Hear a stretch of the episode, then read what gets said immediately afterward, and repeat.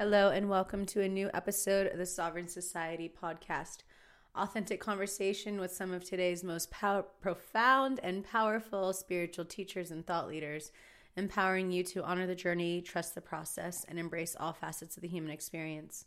I'm your host, Sabrina Riccio, and I am so excited about this episode because since the invitation, really, to bring on men into this space. You know, it was the Sovereign Goddess podcast for a long time. Um, but a lot of that had to do with me healing my own relationship with men. And I think I was just playing small by only featuring women, even though like I love men. I I just love them and you know, there's so many conscious men that are and so many good men out there that are really doing amazing things and educating people and holding space and sharing their stories and just are really showing up in the world today. And it was time to start honoring that. As I, I shared in this episode, and I've shared in episodes before, my last message I got from my ayahuasca ceremony was to start sharing men and like sharing men's stories and holding space for men. And you know, I was just like, okay, well, I hear you. So eventually, I need, I need, I want to get men on the podcast, and part of my human design, the way I'm designed, is just waiting for that invitation. And when I was at the Longevity Now conference earlier this month with Sahara Rose, we were with uh, Luke Storey gave us this opportunity to attend. And so we went and she recorded an episode of the podcast of his podcast, the Lifestylist podcast. I was featured in a little lightning round he did where he had other podcast uh, hosts and people, just ask them quick questions, you know, like our lightning rounds here. And before that, he asked if I would be open to having cosmic dudes on the podcast. And so to me, that was just like the invitation of like, all right, the universe is telling me now's the time to start bringing on the men. And wow, am I happy. I'm so happy that you know that that invitation came up and that the opportunity is now and the time is now to start showcasing some more amazing men. And from this from this breath that i share with you i've already recorded three episodes with men that are coming up. And so growing up as one of the boys and just seeing how you know like women are rising yes for sure. But we also need to bring that equanimity and that balance and support men that are rising too. So to be able to shift and to align to that space so that this is the sovereign society where you know just because of your genitalia or the gender you associate with it's not gonna there's no importance. We're all important. We are all equal in this in this space and where we are going. And so it's been really awesome to be able to connect with more men and hear their stories and just to be able as a woman to hold space for men to be vulnerable and to open up and to release shame of their journey or whatever you know and just to be be able to hold that space for them to share and just inspire people in that way.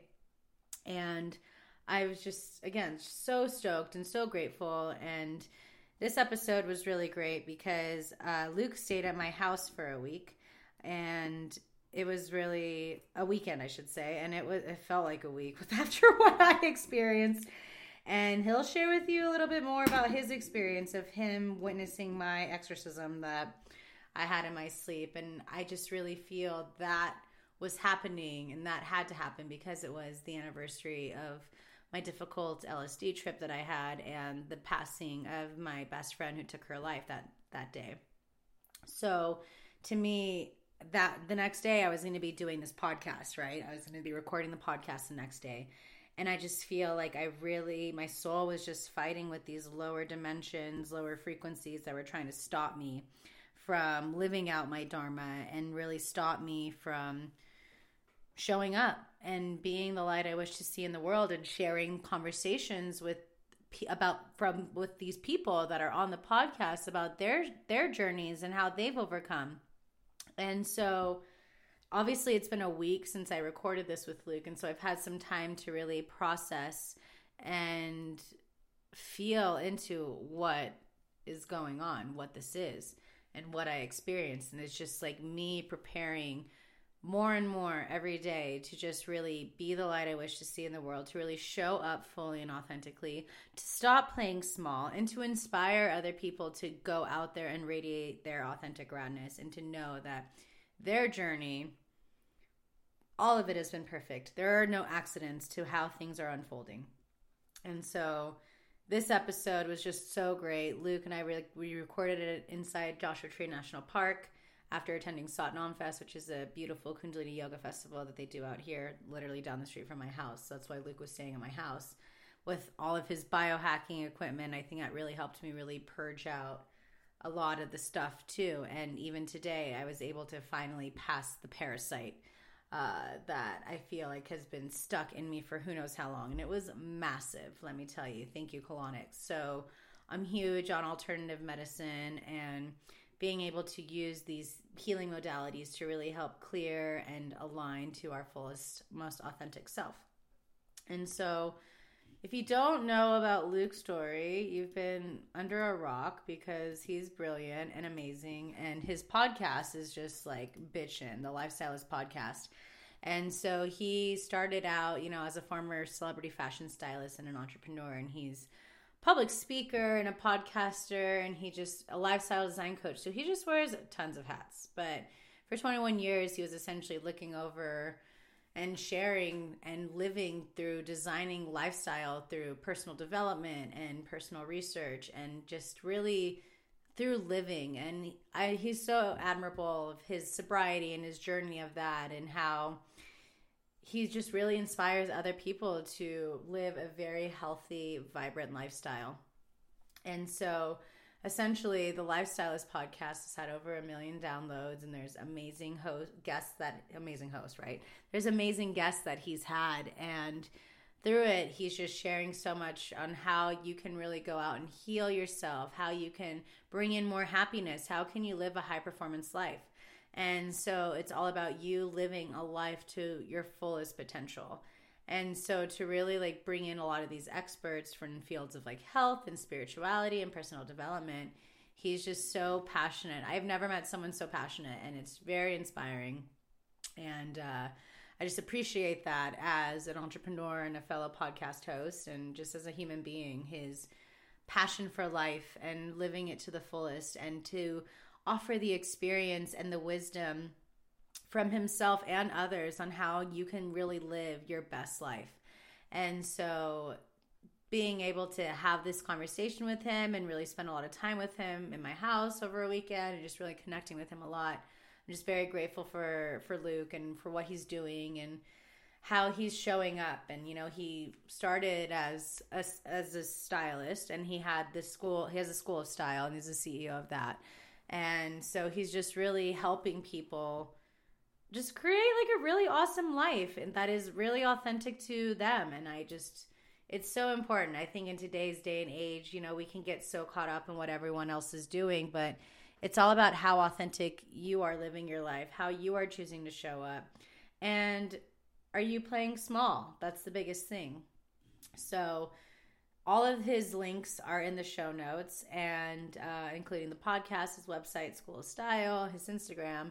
But this episode we really had a great time. And so we talked about luke's journey to sobriety. We talked about navigating through the dark night of the soul and understanding that there's a bigger divine purpose to it all. And we also talked about the importance of really working with mentors to support you when you're going through those challenging moments and how to biohack without the fancy equipment. Because that's something I really wanted to know. It's like, yes, he's got all this medical equipment, and he had he had it in my house, and it really helped me for sure. I'm super grateful for it. But I wanted to know what if people don't have that money, how they can biohack, and so that's a really exciting topic to talk about. And we talked about the power of nature and the importance of really reconnecting with nature to help heal your mind, body, and soul as well as the power of your consciousness to really shift out of that poverty consciousness, which is something I personally have been working through a lot this year. And since I've been committed to that, I am seeing all the opportunities really flourishing and unfolding. And I'm just so grateful for that. So, definitely, that is everything. And probably the greatest thing that I've learned that now it's like in my awareness is really the importance of becoming aware of blue light at night Uh, it's something that's really, really important. Something that, I mean, my whole house, I'm very aware of my lighting. I only have Himalayan salt lamps and Edison bulbs. And so we're going to talk a little bit more about that. But just these simple things that you can do around your house and in your life to help you really just shift and to live your best life forward. And so know that you have the choice, you have the option, you have the opportunity. You don't need all this crazy fancy equipment and do all these crazy things that we do sometimes. There's just simple steps that you can do. So I'm really excited again to share with you this and to start bringing men on because I just feel like there's been a piece that's been missing so much for me with this podcast. And so now that there's more cosmic dudes coming on, even after this episode, I'm so excited to see how this is unfolding. And if you want to support, I would say thank you for subscribing. Thank you for joining the Facebook group where they we're keeping and I just want to create more community. That's my thing. So if you want to be part of the Sovereign Society on Facebook, you can find the link also below in the show notes.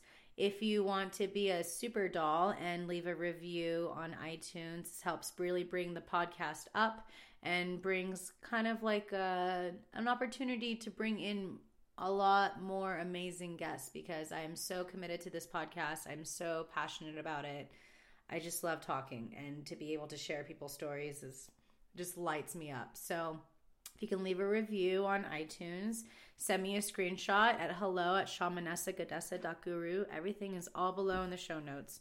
Send me a screenshot and I'm going to be sending you a free guide to cultivating a daily practice. It's called sadhana and it's valued at $39 and I'm giving it to everyone who sends me a screenshot of their reviews. So again, this episode is just going to really empower you to go out there and really make the change and be the light you wish to see in the world and to just really level up your life.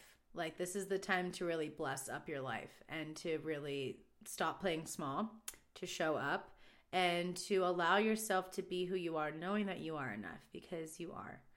And so, thank you again for being here. Thank you for listening. Thank you for tuning in week after week. And without further ado, I'm so excited to bring you this episode Up Leveling to Your Authentic Radness with Luke Storey. Enjoy. All right. So, first episode as the Sovereign Society here with Luke Storey. And he's been my house guest for the past three days. It has been three days. Yeah, you've been hanging out in the Creosote Casita. Three magical days. Uh, it's been fun. It's been, Satnam it's been Fest. real fun. Yeah, Satnam Fest, and you got to tell them where we are right now. Yeah, so right now, uh, Luke had this brilliant idea, like, hey, let's record in Joshua Tree National Park, and I'm like, uh, any excuse to go into the national park, I'm fucking down. So we're like in this new spot that Bud and I found that we've been hiking around, and it's really magical. It's like really windy right now, but to me, it feels so much of like the winds of change, which I feel like is happening so much right now, like in our world and what we're seeing, and even in our space. You know, I feel like there's a lot more um, awareness of like social justice and consciousness that really has to speak up as spiritual teachers. And uh, you know, you have so many amazing people all the time on your podcast. So, what has been like some of the lessons you've learned really lately of social change and really uh, making these shifts? Well, you know, it's funny. Uh, I never really think in terms of global impact. I think more about going into the grocery store Mm-hmm. and just really acknowledging the person that's checking me out Mm-hmm. and sending them love. Mm-hmm.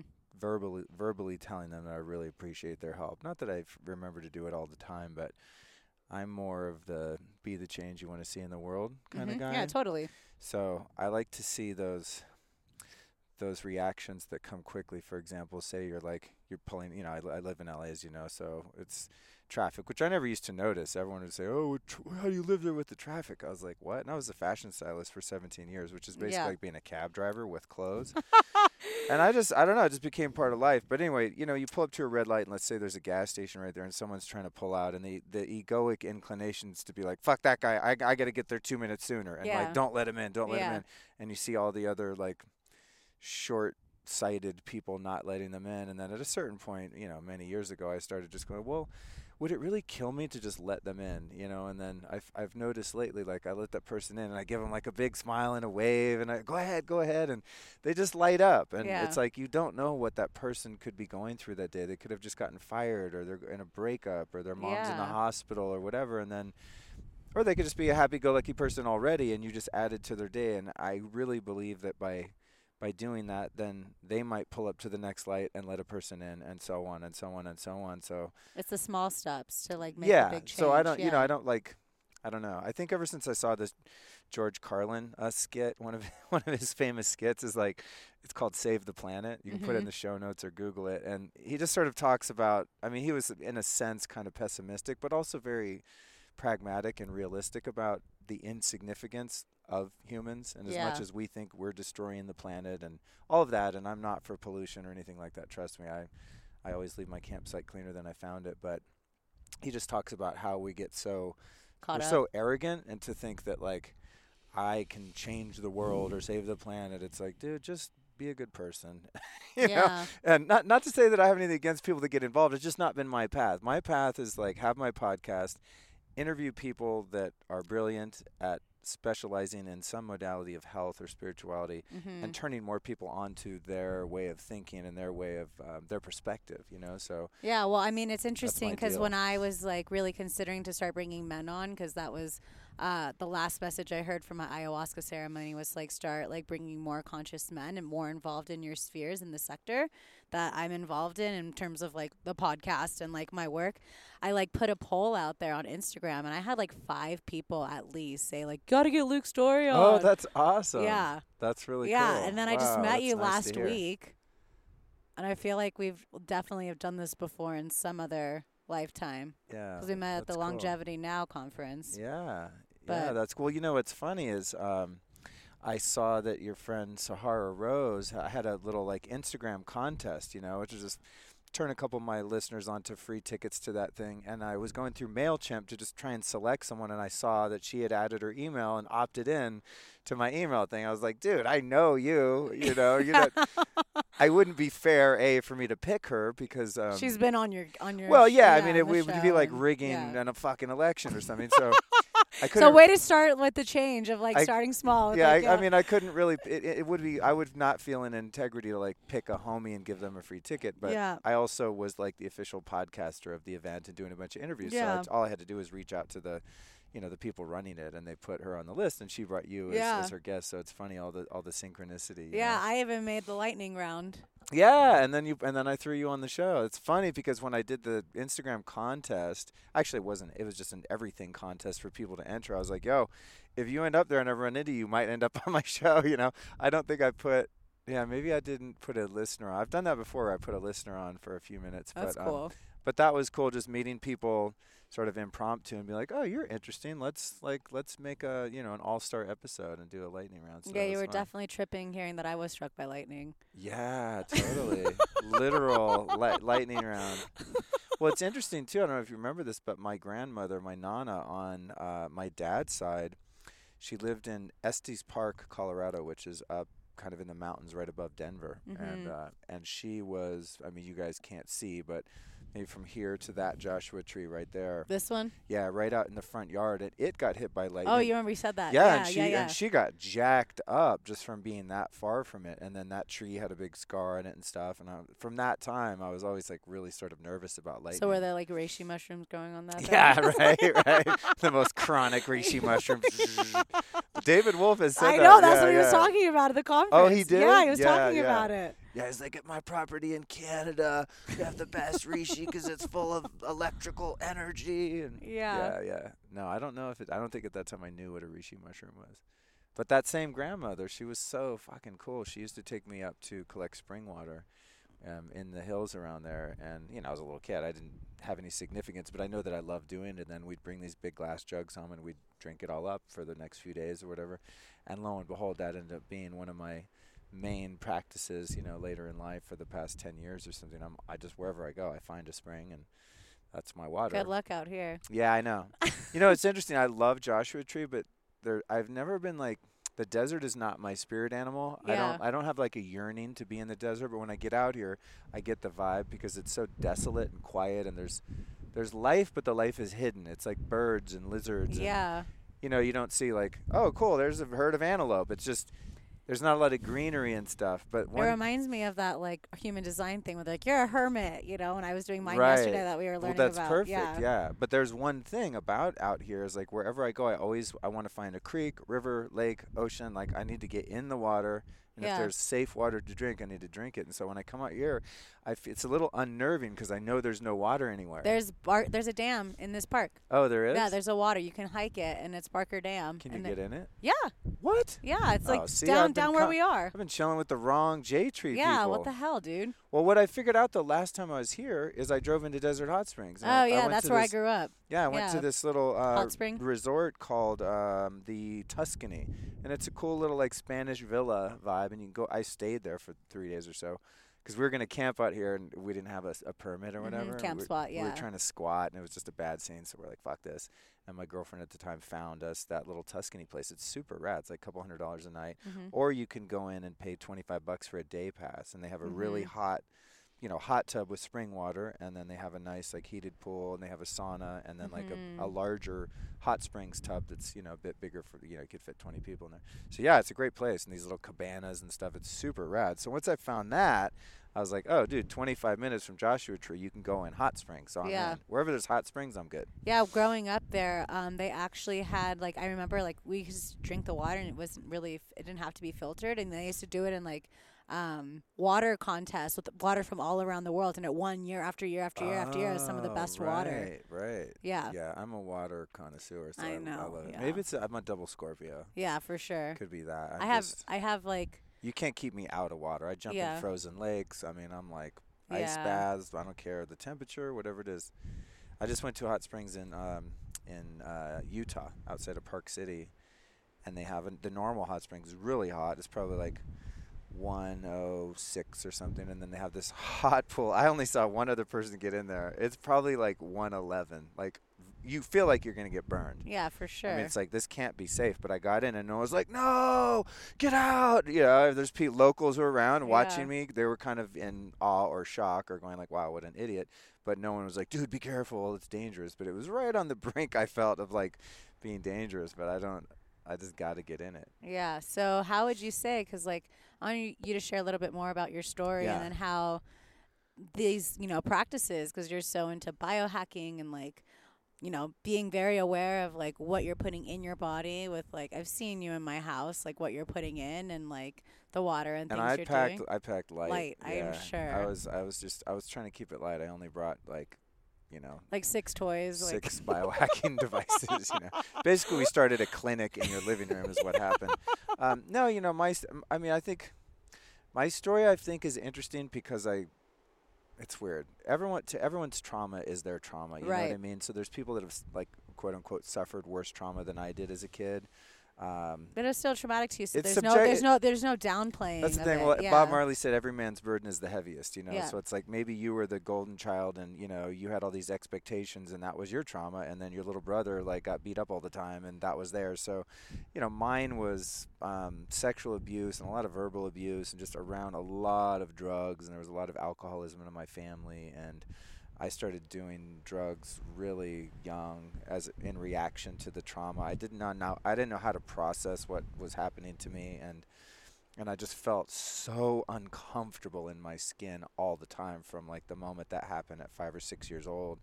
And so, you know, I was like getting suspended from school in first grade for fighting and just like always kicked out of school, could never study, just lighting fires, doing vandalism. I'm like five, six years old. I mean, I'm like having the cops called on me because I'm lighting shit on fire. And there was like a neighbor next door, and I took this like big um, like buck knife and I skinned a tree in their front yard. I was just really, and then I like killed their tree, you know. There's no reishi that grew on that. yeah, and I was just like, fuck trees, you know, whatever. I like did this weird thing where it's funny every time like I kind of tell the stories, but it just illustrates like the consciousness level that I came from. But at one point I got in trouble because I like peed in a Coke bottle and poured it on this kid's head that I didn't like that I was like bullying. Damn, and dude. Yeah, I was just I was just hurt, you know, and hurt people hurt people and Totally. this other kid I fucking knocked him in the head with a two by four and you know his head split open and I was just wild and um and just could not be tamed and so eventually that led into really acute addiction issues and I was sent to this strange cult boarding school in northern Idaho that was really bizarre. There's a you guys there's dude walking through the desert as we podcast. Hey, how's it going, buddy? he has a camera so he's Yeah. doing some kind of media. This is real life here. Yeah, this is Joshua Tree. Yeah, one it's gives a Joshua. Tree. We don't give a fuck. Um, Yeah, exactly. So yeah, so I got sent to this weird school, and and I had started to get in a lot of trouble with the law 'cause I was like breaking into homes and robbing houses and doing all this crazy stuff when I was like 12, 13, 14 years old. Mhm. I finally got caught, and then I got sent away to this school, which is the best thing that ever happened to me because I was. I was on my way into the prison system. So if I had one, because what happens when you get arrested is they stack a bunch of felonies on one event, and that's how the justice system works. So if I broke into the house as I did and I got caught, it's not just like, oh, you committed a felony, 14 year old Luke Storey. You committed 10 felonies. It's breaking and entering, it's grand Yeah. theft, it's larcen, it's robbery, it's this and that. Mm-hmm. And then they plea you out, right? Right. So I had to plead guilty to a number of things in order to not go to the juvenile detention center in Golden, Colorado, which is like prison for kids. And part of the plea bargain was admitting that I was guilty, going on probation, which I, of course, immediately broke by smoking weed at school and getting caught.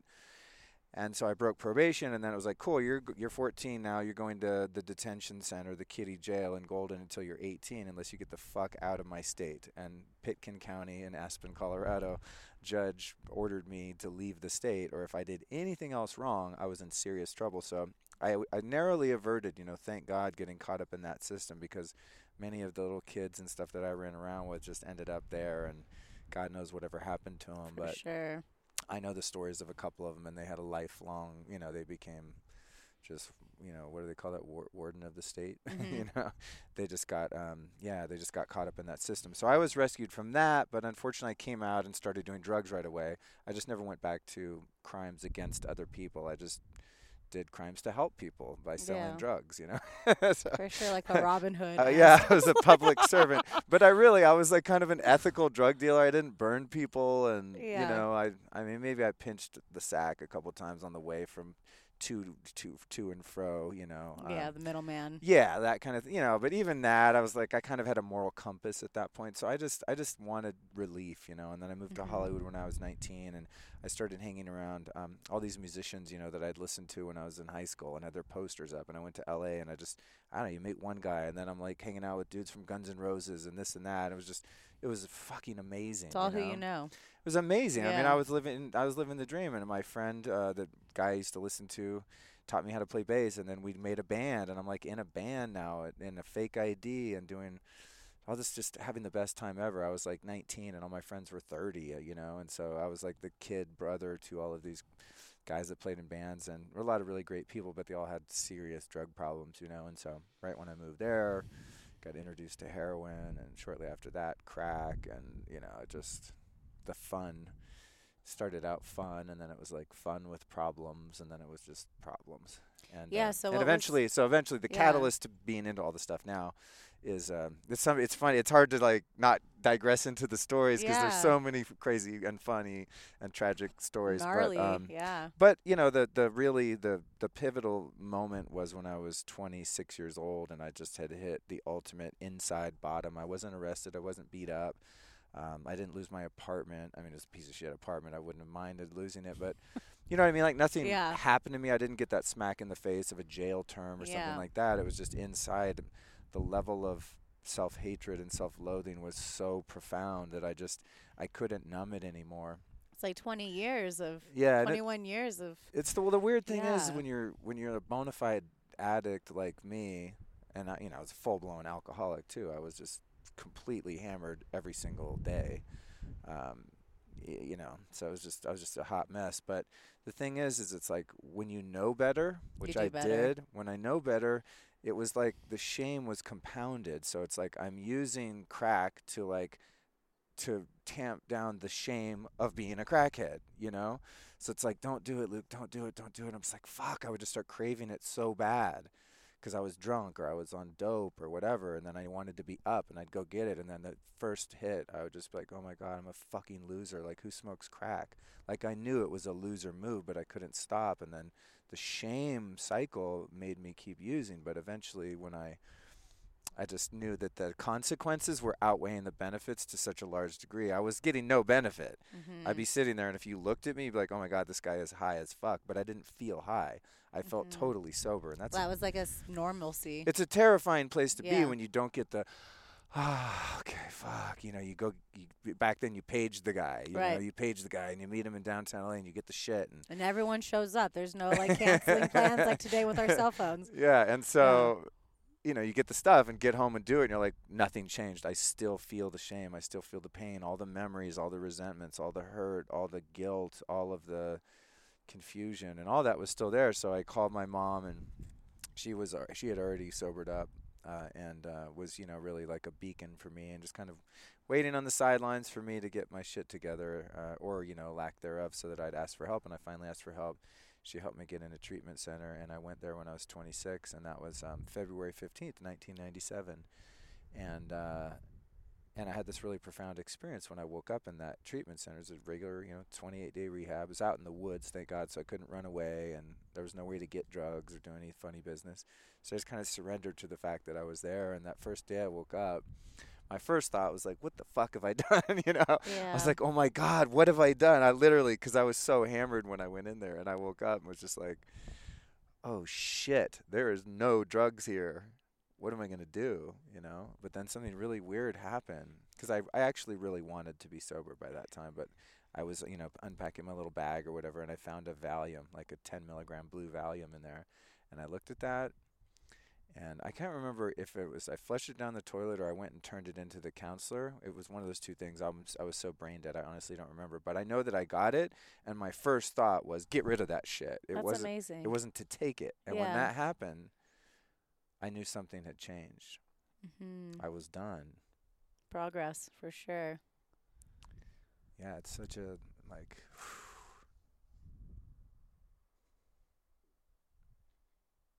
Yeah.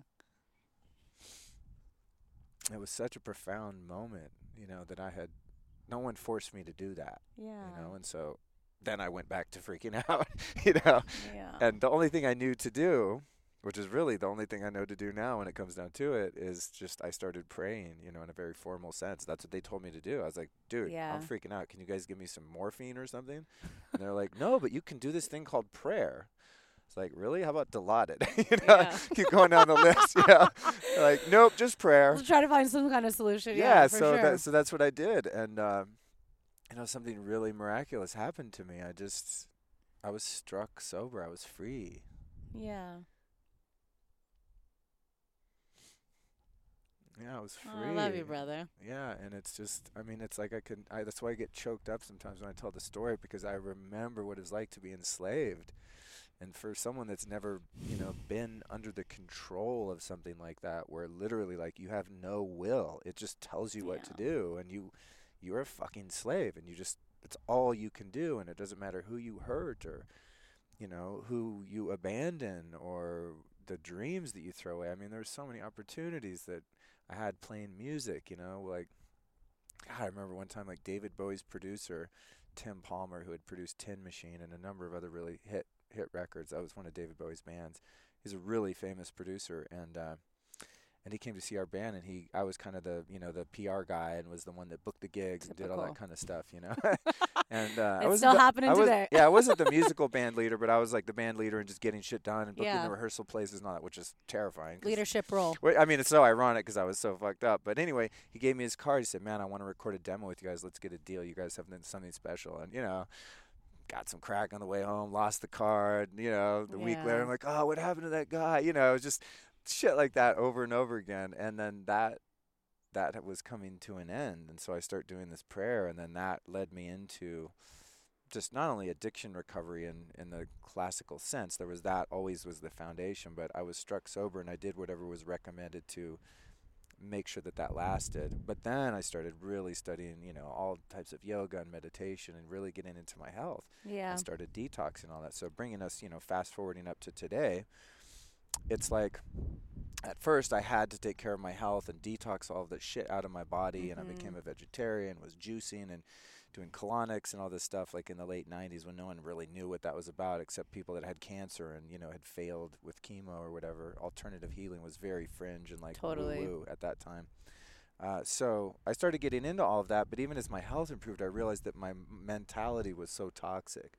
I was so full of hatred and resentment uh, toward others, and really, at the core of it was hatred toward myself, and it was just being expressed out toward everyone. And I lived in constant fear, and I was so self-conscious. I mean, I was just pathologically narcissistic. Everywhere I went, I literally felt like I was like being filmed, not paranoia. Dude, I can relate. But just like you know, like Yeah. trying to look cool Fuck, and like how I dressed Oh, and my hair and like, like, if I had a pimple, like or you know, I was just so hyper vigilant about getting people's approval because I was Mm. so empty inside and I was just so identified with ego and mind that I started to realize like the physical sobriety was a good start, but like man, I needed to learn how to feel comfortable in my Yourself, skin and to mhm. find some integrity and become a moral, honest, kind, loving, giving person instead of this rapacious, self-centered survivalist. You know, it was just yeah. from the time I was abused, it was just like, fuck, I got to survive this world. It was like a cold, harsh, dangerous landscape, kind of like we're in right now in a certain respect, you know? And so I really started working on myself. And then at a certain point, after a few years of still survival mode and recovery and health and doing all that stuff and going to India and just on all of my journeys, then it sort of, it wasn't so much about the avoidance of pain, but at a certain point, it switched into the pursuit of pleasure and peace and joy and happiness, and I learned how to be of service. Mm. I mean, know, that- clearly, fuck, you're in my house and you're like telling me all this stuff. Like, you guys don't know, but today, like, I had fucking, like, the ambulance at my house this morning. Yeah. And, yeah, you know, like, I just wake up to, like, Luke looking over me and, like, my friend Ramen was sleeping in my bed and two paramedics. And I'm like, what is going on? And when I hear that, because today's my anniversary of like my really difficult LSD trip that I had, that really like rocked my fucking world. Like it was just cracked everything open, and I went in with like really like anger and like not the right set and setting. And so I feel like because I was like convulsing, right? Like this morning. yeah. I mean, I can describe what. Yeah, what God, happened. please tell me because So I'm, I'm sleeping in the spare room, and uh, and your friend Ramen is over that I just met at this, you know, uh, the Satnam, Satnam Fest. Fest, yeah.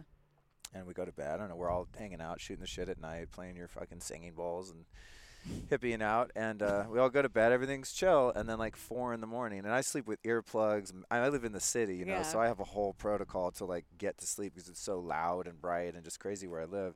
So I have my earplugs, my face mask, and all of a sudden I wake up to her barging in the room. Luke, Luke, something's wrong. Something's wrong. Sabrina, Sabrina, come here. And I jump up and like you know, I'm in my underwear, I, like put my shorts on, they're backwards. I'm like, ah, you know, kind of. Once I woke up, I was like, okay, cool. Then, then the calm handler of shit came over me, which I'm grateful to have built. You know, um, I only get riled by little shit. It's funny. Like if my computer doesn't work, I have a fucking hissy fit. but someone could be dying, and I'm like, we got this. Yeah, We're cool. There's sure, a it's certain fight or flight. yeah, there's certain like handle it energy Yeah. uh, seems to take over, and that and that was so we we come into your room and she's like, dude, she just started like shaking and breathing. I don't know what it is. This is your friend, and uh, and so I just sat on the edge of the bed, and essentially you were breathing like. And you were vibrating. You weren't like convulsing like a seizure, but just vibrating. It's hard for people listening to you know get the visual, but just like like when a puppy shivers after you get it out of the bath, kind of like that. You're like kind of shivering, but it was it was a bit more intense than that. It was on the surface of your skin, but more your skeleton or your nervous system was shivering. And that was uh, weird enough, but if I had shook you and you were like, "What? What? Oh my god!" and continued to sort of convulse and shiver and breathe and have a you know elevated heart rate, I would have been like, "Okay, cool, this is scary." But what was really fucking weird about it is you wouldn't wake up. It's like you were in this weird paralyzed sort of state. And I was like, Sabrina, Sabrina, I'm pushing you. I didn't want to be too violent with it because if you were having a seizure, rolling someone around and shoving them is not the answer. Yeah. Didn't appear that you were swallowing your tongue. Your eyes were closed.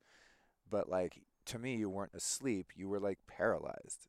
When someone's asleep, you fucking push them and call their name loudly and they wake up. You were not waking up. So after maybe five minutes of that, uh, I was still shaking. yeah, and I had my hand on you, kind of like on your side, you know, and on your back a little bit, and I could just feel you vibrating. And then I was like, "Yo, we need to call 911," which I don't do. I mean, unless shit is super gnarly, I'll get out my fucking biohacking stuff, yeah. fix shit myself. I trust myself more than most paramedics, but uh, it was, you know, this was like beyond my level of expertise, clearly, and so we called 911 and then she what they do is they stay on the phone with you okay count her breasts and I had to count her breaths not breasts people, Breaths. I only have two. she only has two thankfully she's not having a litter coming anytime soon so she'd count her breaths and uh and so I did that and just kept me on the phone until they got there. And, you know, it's amazing. We live close to the hospital. They got there very quickly. But was, of course, like the minute I called, then you started calming down.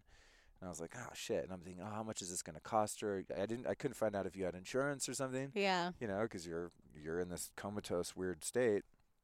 So they show up, and then it was crazy because I was kind of waiting for you to wake up with them there and be like, "What the fuck you guys doing in my house?" Like, Yeah. you know, be pissed or shocked. But you woke up and you're looking around like, "Uh, what is wrong with you guys?" You're like laughing. You're laughing, going like.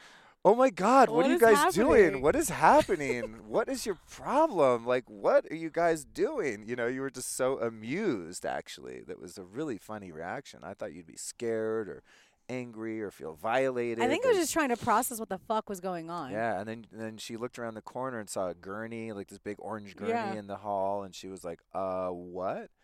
And then you know they checked your obviously My vitals, Yeah, they checked yeah. all her vitals and all that stuff and determined there was nothing wrong. They thought for sure she had been at Coachella and was taking drugs. And Yeah, I was like, I, we're the complete like 180 of what that is. Yeah, I'm like we're at the most sober possible event ever. I think, um, apart from like an AA convention or something. I mean, honestly, you go to a Kundalini Yoga Fest is not like party. It's not that kind of party. Um, so you know, but they were cool. But they really recommended that she go to the hospital, and, And I uh, signed off no. she decided not to do that. But you know, I think obviously I would have called them back over or found a way to get you to the hospital I had it continued. So Yeah, I appreciate Yeah. you being there. It's just because usually I live by myself, so I like can't Yeah. even imagine like. It was a, it was a trippy situation. But I never- feel like I, seen and, anything like and I asked you to share that because, like I said, it's been this anniversary for me in the past six years. I've Yeah. been imprisoned by that situation of how I didn't react in a way that I thought I I wanted I would have. yeah. But like I was just so deep in my own neuroses and psychosis and like my own traumas from that difficult LSD trip. Mm. Is there an LSD trip that isn't difficult? No, but this was, like, really, like, I was I know. I'm not making light of it. I'm just like, oh my god, there always something fucked Yeah. up happens when I used to take acid. Yeah. Because it's the funny thing about LSD for me is, I always liked the part where you're tripping for the thing. Yeah. You know, so I'd go to like the Pink Floyd laser show in Golden Gate Park, or I'd go see the Dead or Jerry Garcia or something. Yeah. It was fucking awesome for oh, that j- 2 I'm hours. seeing trees that were like changing colors and shit. was yeah, for that yeah. two hours, it's dope. But then you're out in the parking lot, like you know, huffing nitrous balloons, like all depressed as fuck. You know, it's like no event lasts long enough for the acid to like stay being good. So I think every trip I had ended up being a bit challenging. Yeah, but no, this one was just like I was, you know, it led me to my spiritual path, like from that experience, because it was just so much of my trauma from like childhood and experiencing a lot of death. I've been sharing with you some fucking crazy stories I've gone through like this Yeah. weekend, you know, and so a lot of that came up. Like love was trying to enter, and I felt like not good enough, and like all these kinds of things, and so I just felt like I disappointed a lot of people I was on it because it wasn't like my my ego, you know, wasn't like per, like performing in a way that I really wanted to or whatever. You know, there was like hesitation and Yeah, stuff, and I then relate to that. and then I had like you know that, and then a lot of things after that. After I was like, oh fuck the man, you know, and it was like election time that time, and I just really like fucked around and like you know was just really like working against the system and being really rebellious, and then got struck by lightning like right after that. So there's a lot of damage to my nervous system, and before that LSD trip, I was really abusing a lot of MDMA, like every week I was doing MDMA because I was a music journalist, so like that was my part in the music community was just like eating Molly instead of drinking and like interviewing DJs and dancing. And, you know, so I think what happens with that being the anniversary today and being in Satnam Fest and listening to like Guru Singh and like doing all, all so much yoga yesterday too and talking so much about the nervous system and up leveling to like 5D consciousness and things like that, I just feel like it was being purged out of me and like really transmuted. Like when I'm hearing the story and I like really tap into it cuz like all day today I've been thinking about it, you know, like why like what was this like ha- what was happening? And I really feel like it's been so much transmuting because a promise I made in April was to like really like rewrite the story. And so to get out of that victim, that's been something I've been talking about so much, like getting out of that victim mode and be choosing to become more victorious. And so rather than being like, oh, the poor Sabrina, poor me, poor me for what happened to me, it's like, okay, like how can I like transmute that and see it as an opportunity for me to be able to have a conversation like this or share, have like a conversation with you where we can talk about these experiences and can help someone else you know, that may be going through it because I get p- messages every day from people like, oh my God, you're helping me to be vulnerable. Oh my God, like, you know, how much I'm making an impact on their life just by sharing my story and being like authentic and true. So, I don't, I believe there is no such thing as accidents, you know? I mean, of course, it can be fucking tough when you're going through it, like, regardless if you're having a difficult LSD trip or not, it can be fucking tough. But I think now it's at a space where, you know, it's like, okay, there's a bigger divine purpose that's happening and so I'm just going to continue to be on the journey and see how it continues to unfold. And I feel like you probably feel that way too with your experience. Yeah, I mean that's the thing is I'm beginning to have a clear definition between pain and suffering. Mm-hmm. You know, and as time goes on through the yoga practices and uh, you know just recovery and all of the stuff I do, I mean everything just gets much more pared down and simple. I've been off on so many woo-woo tangents and all sorts of different things um, exploring, and it just comes down to very a very simple spiritual approach for me, and that is in moments of trial to know that it is a trial, you know, that there's a reason for yeah. it. It's like, you know, there's a there's a, a Buddhist saying about uh, I think it was um, Trimpa, uh, what's his name, Trimpa Rinpoche or something. I can never pronounce his crazy weird name, but uh, he was one of the big Buddhist teachers that Pema Chodron and all those people, you know, were turned on by. And uh, you know, he talks about. I think Pema tells this story. Actually, is probably where I heard it, but it's you know something to the effect that you know you're you're wading out into the ocean and you know that wave just comes and smashes you in the face and knocks you down and mm-hmm. you stand back up and and you, the wave comes and smacks you in the face again and after a while it's not so much that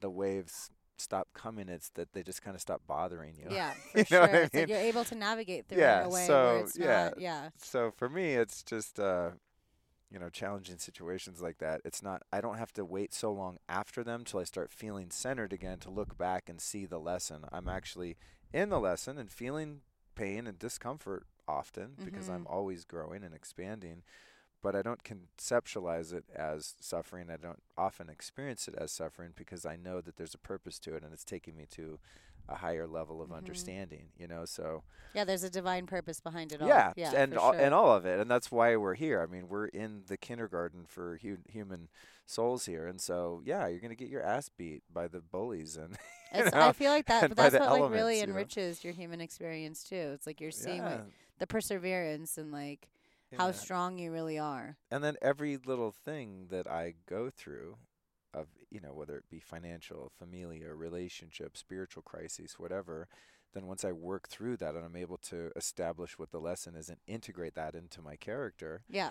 then it's so it's impossible to not have compassion and empathy for someone going through their journey and Mhm. also you have like the oracle powers to be like oh no here's how you're going to work through this because you just did that shit you know Mhm. so for my friends that are a bit younger than I like my friend Elliot and I have a few friends like that where the relationship started out more in a mentor kind of relationship then we kind of they catch up Yeah. or you know exceed me in certain areas and then we become each like other's an equal. yeah like, become each yeah. other's teachers and Yeah. and uh, and students all at, in, at once but when they're going through something that I've been through it's like oh my it's so clear Yeah. What the answer is in terms And of you see how, how much to of, proceed how much growth you've had from that, and like, because you Yeah. get those flashbacks sometimes. It's like, oh fuck, like I've been in those in those shoes, and like, yeah how great that you can help lead it so they m- you know everyone's in their own journey and they're all going to take it on their own but like you can really help someone cut off Yeah. some of that pain and suffering that they may have endured in that experience. That's what I feel like I've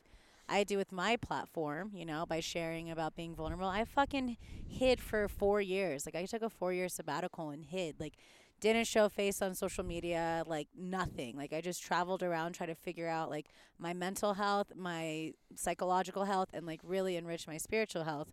But now I'm in a space where I can like step up and lead. And I'm sure you feel like that with your podcast too with like educating and having conversations and like it's what creates uh, richness you know Yeah, it does. And also, when you go through the fire and you have those many dark nights of the soul, not only does it give you wisdom that you can pass on to others that are in similar circumstances, but it also eliminates the need to try to save them and rescue them and get The all martyr. codependent and fucking crazy. It's like, you know, really giving people space to experience their There's- challenges in the way that Mhm. they're meant to experience them and if they want i mean i have a very like low touch relationship with people that need help it's like they go man i'm suffering what do i do and i go well when i've suffered in similar ways here's how i've prospered out of that suffering as you said become victorious rather than you know being victimized by life and its circumstances but i don't get involved or try to save or rescue people it's like i have a very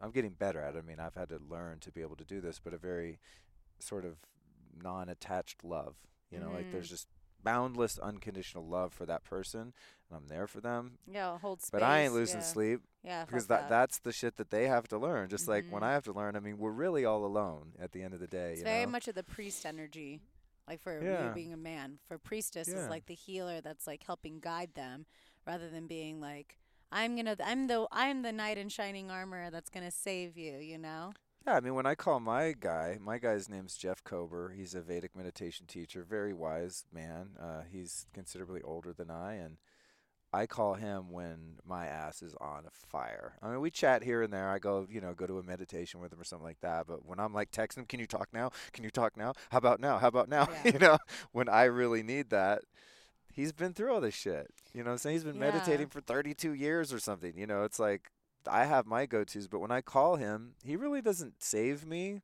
it's just hold space so you can talk it out and yeah, and he for sure. offers he offers his experience and his wisdom, but he Mhm. doesn't try to fix me, change me, save me. Doesn't tell me what to do.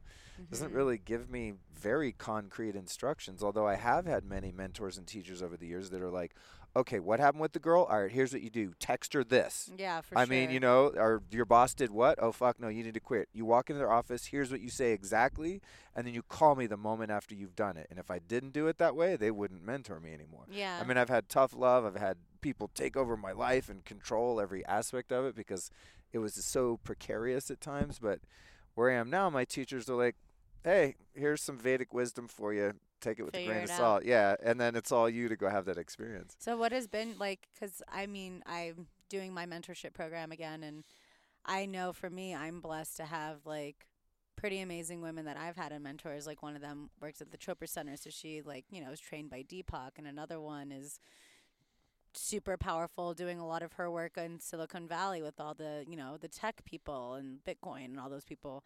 And so for me, I know mentorship has been like super important. You're talking about like, you know, like what would you say like now being in the other position of like mentor after being mentee for a while and even still sometimes this day like you're mentioning like what have you feel like has been some of the greatest like blessings from that being able to hold space and then also like seeing the transformations but realizing that people it's an opportunity for people to like reclaim their own power Well,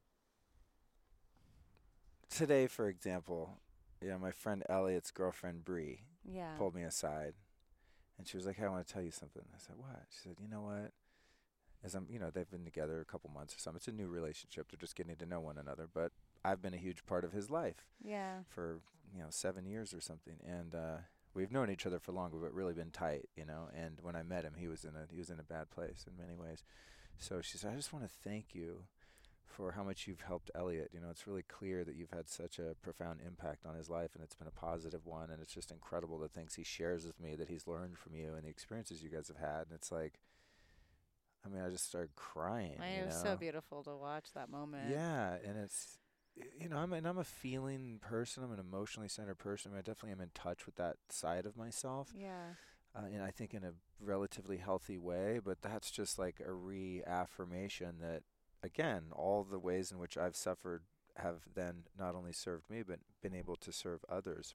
But now, as that relationship has progressed, for example, to answer your question more specifically, he's got his own. He's a grown ass man. you know what I'm Yeah. saying? He's not like little Elliot that I have to like coddle and you know Wipe protect. Yeah, which is kind of how you know it was. I mean, Yeah. it's like King Baby. I used to call him. No, I called Do I call him Baby Huey? You know, because he just didn't know how to deal with life.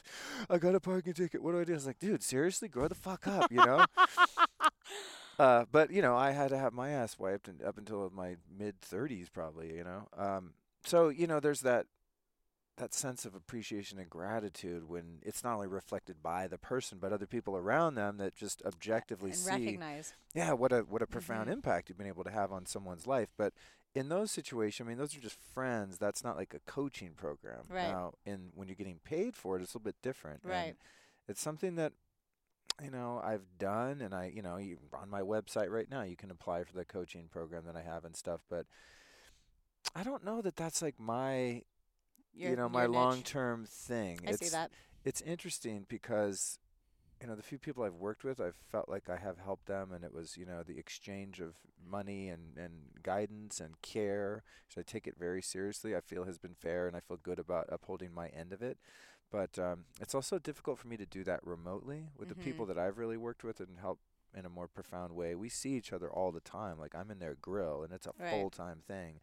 And I don't know many people that would be able to afford That. those type of services because sure. it's so intensive, it's so hands on when someone's in a desperate place and they really need help. Um, so in terms of having that kind of influence and helping people from a professional standpoint, I'm still kind of figuring out a way where I can do that that I feel good about and that I don't feel is like a burden or a pain in the ass. Yeah, well, I feel like you do that with your podcast too. Yeah, like, I mean that's. I guess that's it's like I create content that seems to really benefit people based Yeah. on the feedback I. I mean I get you know direct messages on Instagram and Facebook and all this stuff all the time. Oh my God, your podcast changed my life, and they're really profound messages Yeah, uh, most of the time. Yeah, I hear you. So I'm you know I'm doing that, and it's just like cool. I get to sit down and interview people that I'm actually learning from. Mhm. Like when I interview people, I don't think maybe some people that listen to my show don't realize like. No, they're the guest is like mentoring me. I really, really want to know That's the how I feel that sometimes. I'm asking Shit, them. I'm like, yeah, dude, fuck yeah, I got this person on. Like, Yeah. I get to pick their brain and like, yeah, yeah, like we were talking about uh, Guru Singh. You know, And I, I mean, I've been going to his classes for years, and I've always wanted to like sit down and have a conversation with him and ask him all about the early days and this Yeah. and that, and what his views are about this and views about that, and and you know, I got to sit down with him in his living room in front of a fire Yeah, on a love that sheepskin video. and you know, talk to him for two hours. So.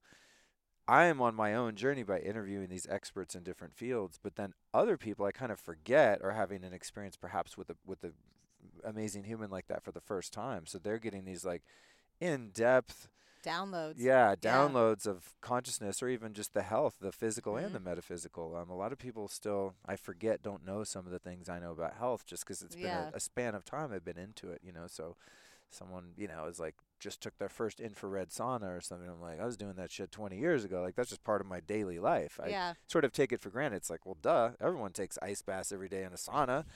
You're like, you jump in ice? I'm like, what? Doesn't everyone do that now?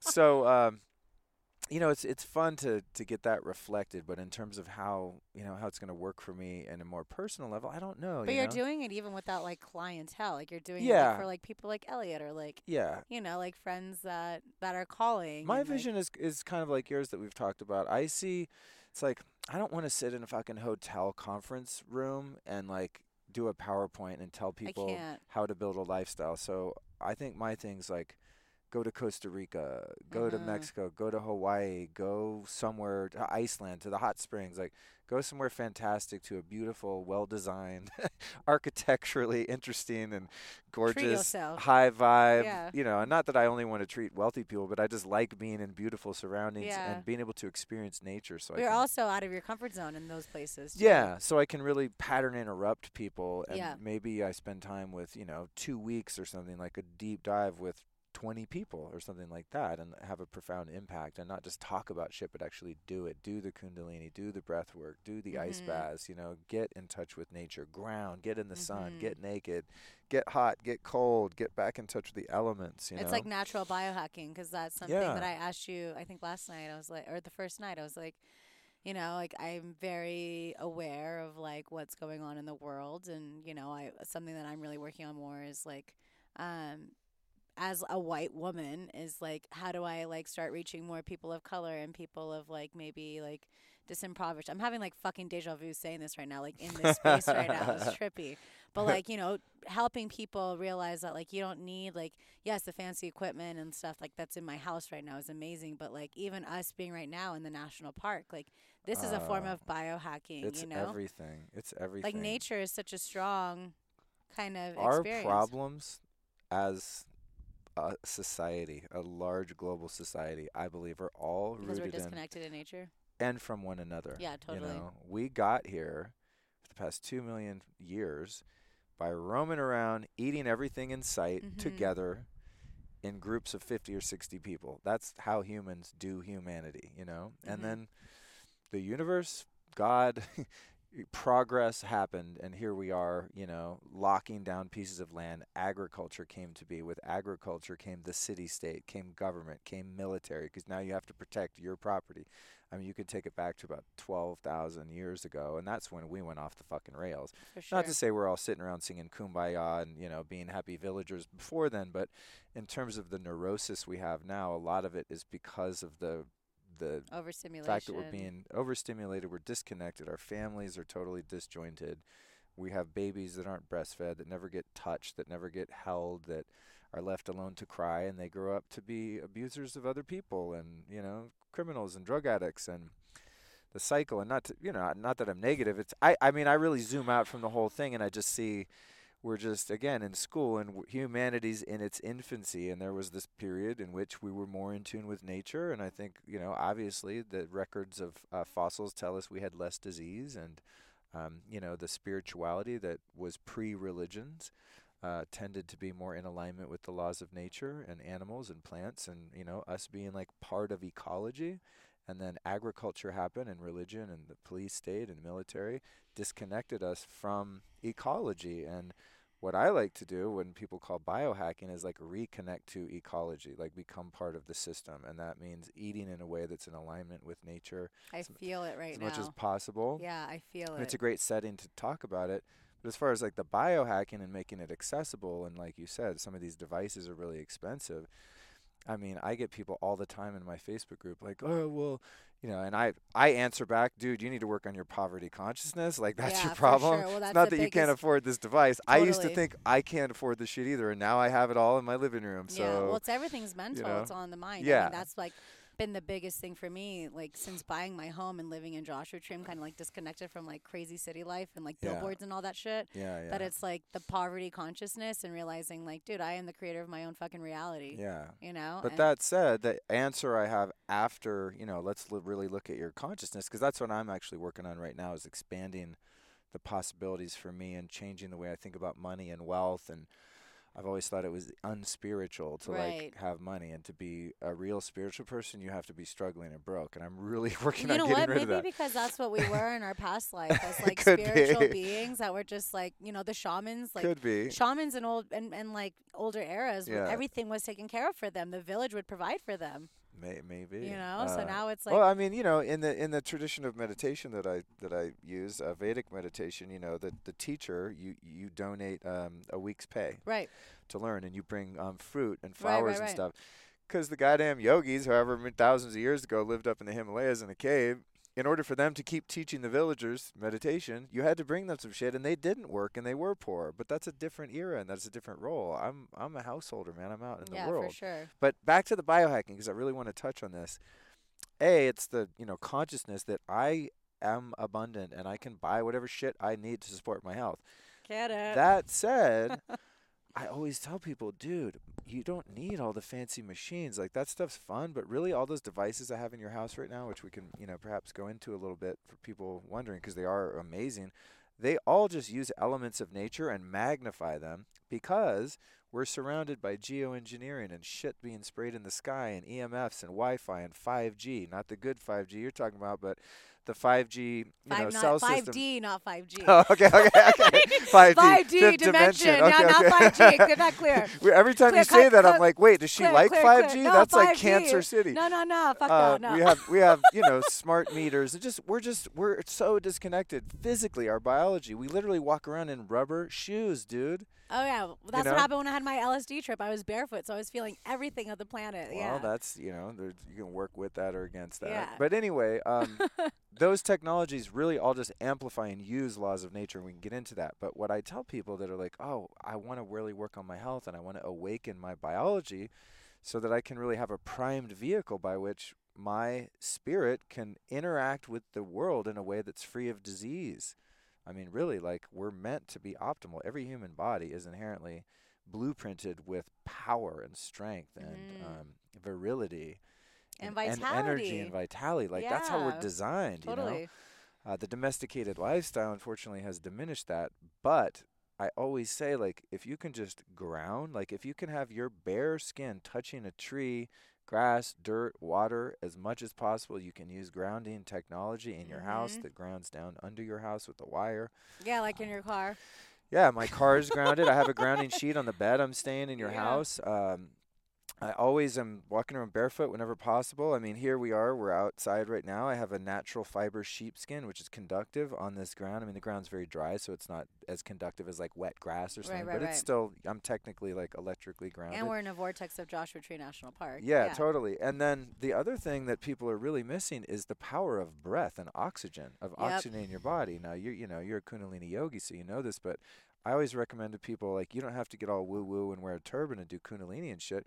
Learn the Wim Hof method. It there's an app for it. You can learn it in about five minutes, and that will change your life. You can be Mhm. getting a cold, do some really intense breath work, and fire up your Breath immune of Fire system. Yeah, is so potent. I remember Yeah, listening so- to your episode with Guru Jagat. You're ta- talking about like Breath of Fire. Dude. and- Yeah. uh, your breath, which is you know really just oxygenating your cells. Mm-hmm. and being grounded and then the next thing there's two more things and we're just it's all the elements i mean it's really so simple and this is the ultimate biohack the next thing is is your light we are designed we have photoreceptors all over our body people think that only our eyes have Oh, photoreceptors no your whole body needs to be out in daylight and sun as much as possible without of course burning yourself which would be you Mhm. know counterproductive but it's like if you wear contacts, man, you got to go outside with no contacts because you're you're filtering out really health Nutrients. health giving nutrients from light. Natural sunlight is a wide spectrum of different colors. Right now the rainbow is present, but we just see blue sky and a Mhm. bunch of chemtrails. Fuck them. Um, so, but you know, we're we're designed to take nutrition out of light. Light is nutrition, and we need it. It's what regulates our circadian rhythm, and that regulates our hormones, and they regulate our neurotransmitters. If you want to get off fucking antidepressants, get out in the sun. This is why when you go on vacation, you go usually somewhere tropical. Why? Because you're grounded. Because you're in the water. Because you're in the sun with a lot of naked body, and that's why you feel happy when you're on vacation. mm-hmm. Because you're in water, you're grounded, you're in the Mhm. sun.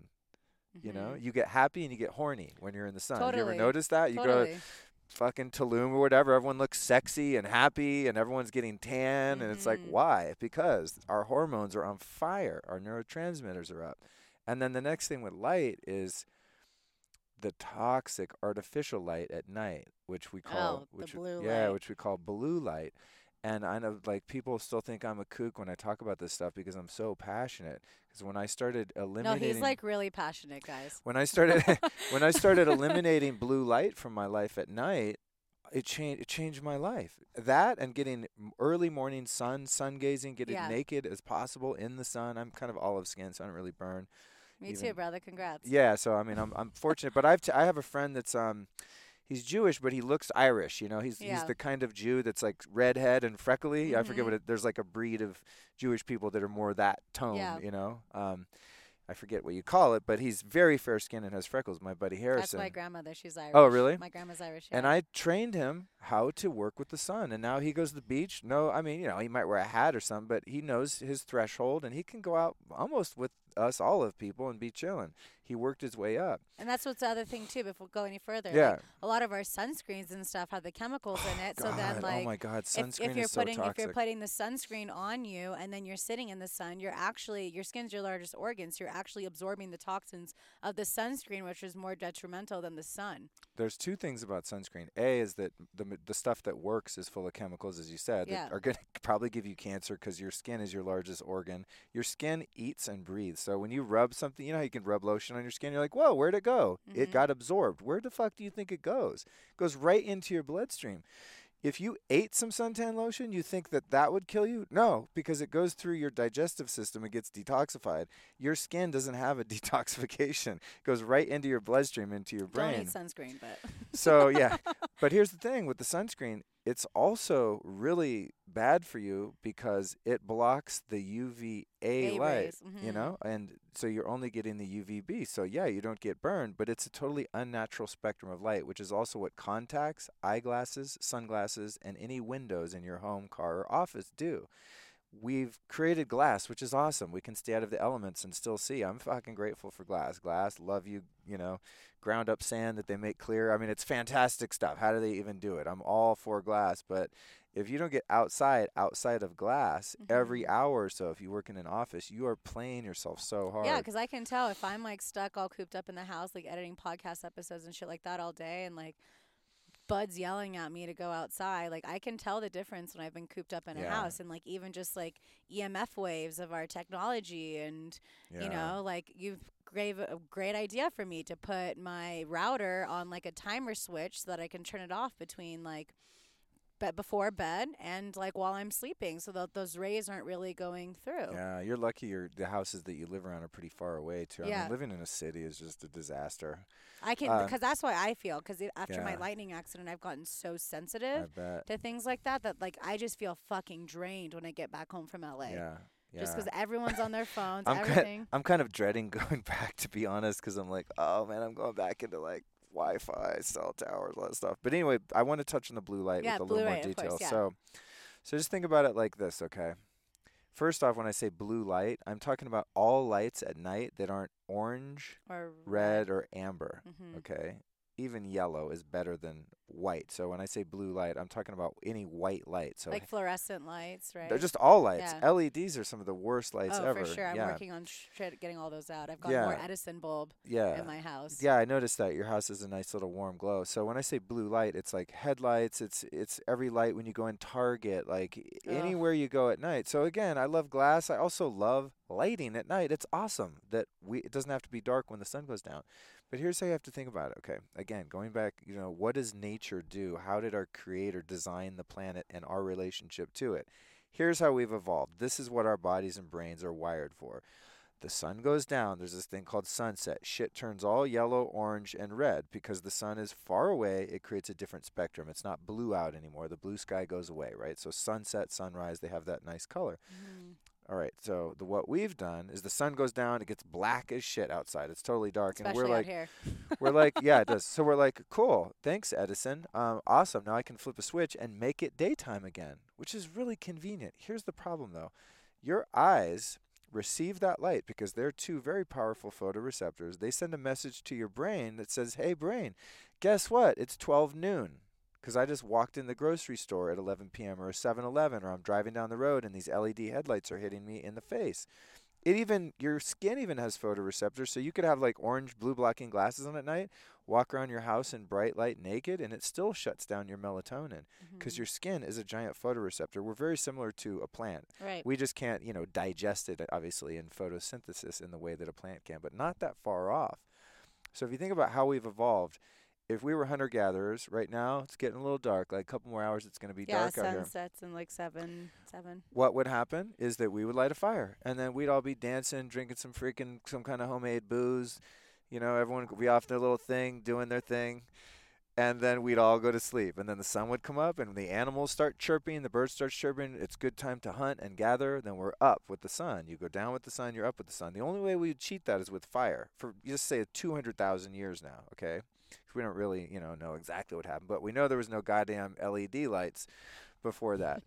so we invent the light bulb, and now we're a few generations in to tricking our brain and our body into thinking it's actually daytime, like midday sun in the middle of the night. You think that's not going to fuck up your hormones? Oh fuck yeah! your well, neurotransmitters, that was the thing that the, that the I feel like like after doing the amp coil today, and it was saying how like so much of mine was my endocrine and Yeah. like my and I reproductive, like 100%. Yeah. Like you know that to me is just showing really the evidence of what's going on with like possibly that blue light and Yeah, it's it's.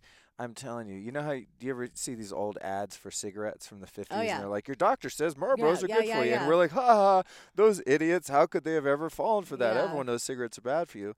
That's the lighting epidemic right now, and people are catching on. You know, Apple makes their little night shift. I have that. It's go on, okay. yeah. It doesn't cut all the blue, but it's better if you're in bed looking at that. I mean, you're just. Or maybe you should just not be in bed and look at your phone. that's good. I I did a hack on my phone in the settings that I make it all red now, and then it's Oh, like the short. I can show you on your phone. You can hack it. Yeah, it's it's unfortunately it's hard to describe to the listeners. It's in like accessibility. It's yeah, really yeah, weird. yeah. Cool. It's very hard to get to, um, but it's like way cooler than night shift. And there's something called uh, on your computer you can get. It's called Iris. I have one that's called Flux, and so it Flux, naturally goes. But Flux again, like Flux and Night Shift are good entry level. Yeah. But to go hardcore is Mhm. Iris, and you can turn your whole screen like red, where there's no blue. I Oh, mean, it sucks for Netflix or whatever, but but if you you know if you want to do late night work, because see the the prop, I mean, there's a multitude of problems. The main issue with the blue light is. This is scary, okay? So melatonin is the master hormone. People just think, oh, it's that pill you take to sleep. No, melatonin is a master hormone that controls so many other um, hormonal processes in the body. If you see blue light once it's dark, it shuts down your melatonin production for up to four hours afterward and increases your cortisol. Oh, yeah, that's what makes you fat. It makes you fat. it makes you stressed out. Yeah, cortisol totally. is like when you, you know, you almost get hit by a car. You're like, "Ah!" that's that. Yeah, well, looking sure. at your phone with blue light also does that, but it's not just on your devices. You can hack that, and there's ways to do that. But really, inside your home, and when you go out, when you drive around, when you go in stores and things like that. So, the easiest thing to do is now they have there more companies are coming out with these like red and amber and yellow glasses. Which I saw for the first time at Longevity now, like everyone really having them. Yeah, yeah. Just you being in my house. And But they used them. to be super douchey. Like you get them on Amazon, they were like those work goggles. I mean, I used to roll around Hollywood in those, and like, no, but tell them that you have yours custom made. yeah. Well, my friend, um, my friend Matt, who's coming on my podcast soon, he has a company called Ra Optics, R A Ra like sun, Mhm. uh, Ra Optics, and you can Mhm. buy any frames, prescription or sunglasses or whatever. And you, you take them to in. LensCrafters, and he Mhm. tells you these plastic lenses you get in put in there, and then you mail them to him in Philly, I think he lives. He dips them in this special dye that's the right color to cut out the blue and the green. The green also stops melatonin, and then he sends them back to you. So the ones I have used to be sunglasses, but I don't wear sunglasses because they're bad for your eyes. We're not meant to wear sun, dude. If you're if the sun hurts your eyes, not looking into the sun, but Yeah, being yeah, out in a bright, Then you your have really eyes are fucked up. eyes. your yeah. eyes are fucked up. There's you're you've been domesticated. yeah, I haven't really worn sunglasses in months, but I just got my Yeah. custom pair that my friend made. if the sun's really bright, you know, you wear a hat and Yeah. you cut down the glare. You know, you don't Mhm. want sun and you're, directly in your eyes. Obviously, it'll really hurt your eyes unless it's you know sun gazing. But you'd have to really study how to do that safely, and you have to kind of work your way up. So the blue light thing, you can get non-douche looking. Pretty cool glasses made now that cut out the light. So I just wear those around at night. And yeah, some people look at me funny, like, oh, kind of looks like you're wearing sunglasses, Yeah. which is like the ultimate douchery. Like, oh, really, dude? You're like that cool? You got to wear your sunglasses. Dude, only wear at night?" sunglasses at night. You know? But I just, it's like, well, you guys are gonna have shitty sleep tonight. I'm yeah, gonna be crushing sure. it which would be so brilliant, like deep a sleep. festival, like for me, like yeah, because there's so many of like the LED lights and all it's that crazy. at night. yeah. But now, you know, people are catching on, so it's cool. But that again is like, it's like, oh, it's biohacking. No, it's just like let's follow nature. It's really Yeah. basic common sense. Mm-hmm. So the lighting, and then um, and then the other thing is is that is working with temperature, and that's like you know the fire element is Mhm. infrared saunas and sunshine and getting really hot sometimes, heating your body up and then making your body very cold, which you can do with ice ice Ice baths. ice bath, uh, ice baths or cryotherapy. Yeah. And, and I got into that from doing, you know, cold plunges, going to Colorado and jumping in rivers, you know, that are Mhm. freezing and just kind of getting invigorated and things like that. But then I started doing cold showers, you know, 20 years ago. It's very good for your nervous system. Yeah, then you know, yoga, a few yeah. years ago, I get into Kundalini, and Yogi Bhajan's like, "Oh, take a cold shower every day." I'm like, "No shit, bro. I've been doing that forever." Yeah. And then into cold showers, I segued into ice baths, and I do those all Mhm. the time now. And see, here's the thing: in nature, as we're sitting right now, it's so lovely. We're designed to have fluctuations in temperature all the time, depending Mhm. on where we are in relation to the equator. You know, obviously, some Mhm. of us migrated into you know the Eastern Bloc or whatever, and some of us stayed in Brazil, and we we're we humans travel all over, but one fact remains is we're never just living at 68 degrees. Totally. most part. Especially in fucking out here in the desert. Yeah. Like it's getting like 120. Yeah, so we go to know? work. What's the temperature at work? 68 degrees. We come home. We set the thermostat. What's the, you know, 68. yeah, yeah. Everything is 68 degrees. There's very few places in the natural world that stay 68 degrees. Totally. I mean, out here in the desert, it's 105 in the daytime. At night, the shit is like 45 sometimes or whatever. yeah, I mean, you it know? was freezing this morning. Yeah, we were so- like, trying to ground. So, if you don't want to be a zoo animal, a domesticated animal, I mean, you've heard my friend Daniel Vitalis, I think. Mm-hmm. Yeah, and you know, he has this whole thing on domestication. He's much more knowledgeable about it than I, and you know, it's his area of expertise. But he likens our modern, quote unquote, modern world to being like domesticated animals. You know what happens when you take animals out of the wild and you put them in a zoo? They eventually start to die Totally. because they're not eating their native diet, which for They're us would be a hunter-gatherer Yeah, diet totally. uh, a local diet, a seasonal diet, etc., and they're in bad lighting Mhm. and they can't move their body in, in Mhm. natural ways. And so, working on our movement, working on our environment, all of that stuff can be done mostly for free. You might have to pay to get in an infrared sauna somewhere until you can afford to buy one. But even that, I mean, they start at like a thousand dollars now. I recommend Clear Light. They're a little more than that, but they're the, you know, the kind of gold standard. They don't have EMFs and things like that. So Which is a whole other conversation. yeah, so in so in the, in terms of the biohacking, like you don't have to have money to do this stuff, but while you're working with the, the natural elements and undomesticating yourself, you can work on your poverty consciousness. Yeah. Where you can like really invest in some of these medical devices that are really useful, man. I mean, when I drive, you know, two hour well, my drive down here was five hours because it's Coachella, but I literally have my hydrogen, my Yeah, molecular saw. hydrogen I saw your inhaler in the back of my car, and then riding shotgun is my NanoVi, which uh, makes this really amazing healing water vapor that you breathe in. And I just alternated between those the whole way. And five hours later, I get down here. I'm 47. I should have been smoked. I got yeah, here and I was like, like, full of energy. I like, was fine. Yeah. I mean, it was a, you know, it wasn't the most awesome trip. It's like the ugliest drive ever. well, thanks for. I mean, yeah, we did Tottenham, but even just like being the trooper, yeah, but like without those tools, I mean, you would have been. I would have been a lot more fatigued because what am I doing? I'm doing something totally out of alignment with the natural world. With There, there are laws in the universe. There are natural laws, you know, like gravity would be a really simple, you know, example of that. And gravity eventually is what kills us, you know, really, when it comes down to it. You kind of shrink back into the earth. The earth swallows you up. Microbes eat you, and you become flowers and grasses that animals eat, and then bigger animals eat those animals, and that's the cycle of life, and we're part of it. So I'm in a car for five hours, totally out of that rhythm Yeah. with the planet. So you got two choices. You either move to the goddamn boonies and live off grid with no electricity and no unnatural lighting and live off the land and only hunt and gather berries, seeds, animals, whatever. Or you live in a town or a city and you got to work with technology and use it to your advantage. Be smart and you can strategize and actually use technology. Like, cool, have lighting in your house. How about instead of all those white and blue bulbs, you just put red and orange bulbs? It's a little weird at first. Yeah, it's an adjustment. But you get used to it, and then pretty soon you're like, you go into someone's house that has bright lights. I'm like, ah, you're like a fucking Fuck that. vampire. I know that's how I am. Like I have Yeah. like my my kitchen lights like yellowish dim. Did you yeah, see that my yeah, light? yeah, yeah, I'm like awesome. Yeah, that's the light I usually keep on Yeah. because I'm so sensitive to the blue lights too. yeah. It and yeah, and we should be. It's just we become we become used to it. Just like you can get used to riding in an airplane, it doesn't mean it's good for you. Mm-hmm. Look at bunnies. I know they're everywhere. I have to say, this is the first podcast I've ever recorded watching. What are those? Co- cot- Wildlife. cottontails or something? Oh, what are they the, oh, there's jackrabbits and Jackrabbits. cottontails. Yeah, Yeah, the yeah. ones with the big ears. Oh yeah, yeah, yeah, yeah, yeah. I Yeah, know. it's Isn't this beautiful? This is my new spot. I know. I wonder if I could move out here and like only record podcasts outdoors. Yeah, right. outdoors. Actually, this is opening up for me because I'm, you know, I'm like, Yeah, you're obviously I live in the middle of moving, the city. I'm like, shit. If I could find somewhere quiet in LA. Look at how quiet it is here. Like, there's like one guy that walked by with a camera, so he's not fucking Oh, this bothering is us. amazing. Yeah, Yeah, we're having a good time. So yeah, so that's that's my spiel on you know the health part. Yeah. Okay. Well, I want to ask some light. I'm so grateful to have you and like you reaching out and this is like bringing more of like the divine masculine energy I wanted to bring in. So thank you. Hell Um, yeah, I love it. But I wanted to ask you some lightning round questions. Ooh, 'cause I told you I have some. Yeah, yeah, yeah. I mean, you did mine. Okay, so what You know what? You were one of the only people that understood what a lightning round was. You Really? know, God bless the you know some of the other people I interviewed. I was like, cool. I'm gonna ask you these quick questions. You give me quick answers, and then I wanted the epi- those things to be like. What we're on average, like 20 minutes? I wanted it to be 15 or 20 minutes so I could pack in like eight Yeah, yeah, people in one long episode, and then some of them went to like 35 minutes. I was like, ah. I think I did pretty good. I did like 24. yeah, yours was good. So I next, it was my bad as a host though. I don't think I like Claire, clarified. illustrated. Okay, well, it's. Mercury retrograde, so I'll give you the benefit of the doubt. Yeah, so I might have to make a, a, a really long episode of or 35 just or just do ones. part two. Yeah. Um. Okay. So, what would you say is your spirit animal?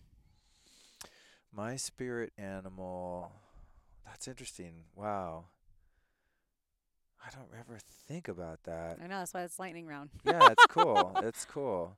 You know what's funny? I, I think it's probably dogs Mm. because I used to have a very adversarial relationship with dogs. You know, growing up, I was attacked quite a few times pretty brutally by big, mean dogs. And I used to say, I hate dogs. And like their barks really annoy Yeah. me. And they slobber on you and you touch them and your hand smells. I was just like, ah, why would someone have one of those gross creatures in their house? You know, and then I had a girlfriend a, a few years ago and I, she just burned me out on wanting a dog finally. So I was like, all right, I got her a dog for Christmas, this little Papillon. He's still in my life. And uh, I, we're not together, but, you know, I still get to see the dog sometime. So we work together. And uh, I fell in love with that goddamn dog. And then I and then I got it. The dog thing finally clicked, and I was like, "Oh my god, Oh, I wish Bud was here. dogs are the coolest people in the on the world Yeah. planet. Like dogs are so awesome. So I think now I don't think of myself. they're also loyal too, and I feel mm. like you're a very loyal and true person. you know, that's, that is one of my top qualities. I would say is loyalty. If people Yeah. do right by me, I'll I'm right or die. I'll go to the grave for their ass. Yeah, me Yeah. too. Okay, so what was one movie that completely changed the trajectory of your life? Hmm, a movie. God, let me see.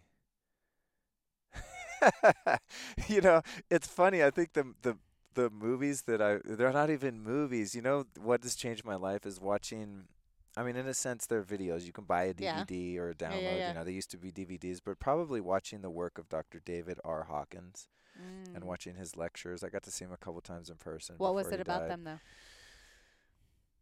he had a very pragmatic, non dualistic way to explain how to live a spiritual life. And, Beautiful. And I have those videos on my laptop and they just they have a really, really high vibration, but they're very down to earth. I mean, he was just like a dude that ate at truck stops and probably voted Republican and was like the most spiritually profound person I've ever heard. Mm, I love that. Um, okay, so what would you tell younger Luke today? Oh, that you're lovable. Yeah, love that. Yeah. Okay. I, I used to not know that for Yeah, a long time. Still course. sometimes I forget, you know. Yeah, we get caught up. I would tell the the young Luke and the current Luke that like you're you're good, you're okay, you deserve to be here. Mm-hmm. Awesome. Okay, so of all your biohacking equipment, what is one you Oh man, don't do that to me. what is one you could uh, you don't think you could really live without?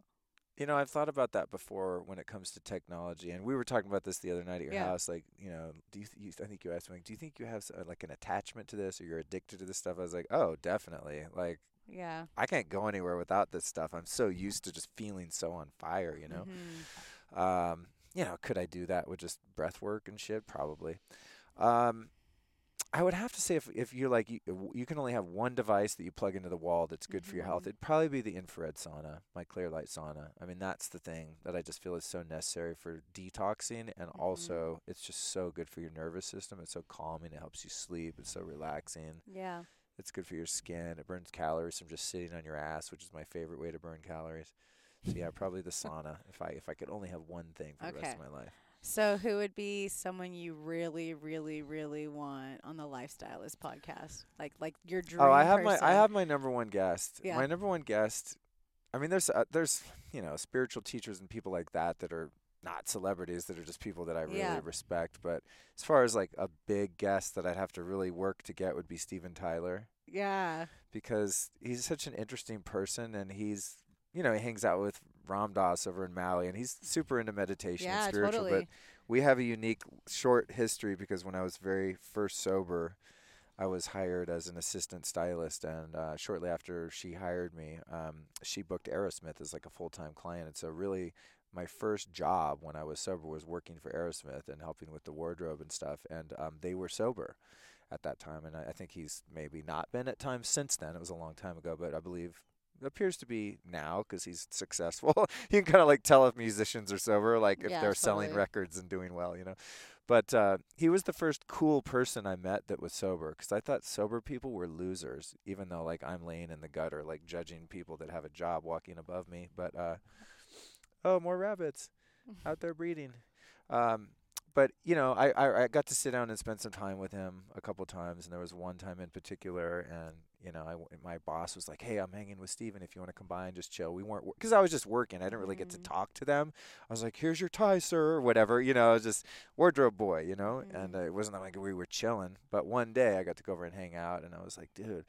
I'm six months sober. I'm freaking out. Like, how do you do this? He's like, man, you want to know duels? I was like, yeah, bro. we sat and like drank non-alcoholic beer, and he was just like, su- he's such a cool person. You know, he's just so rock and roll and just so out there. But he was like, dude, I'm fucking sober and I'm loving it. He was so happy Oh, and love hearing that. successful and making great music and you know playing at the Hollywood Bowl. And I remember though I asked him, and I hoped I get to interview him and, and tell him this story. But I, I, it was kind of funny because sometimes people that are famous for that long, and I used, I worked as a stylist for like 17 years, so I know a lot of celebrities.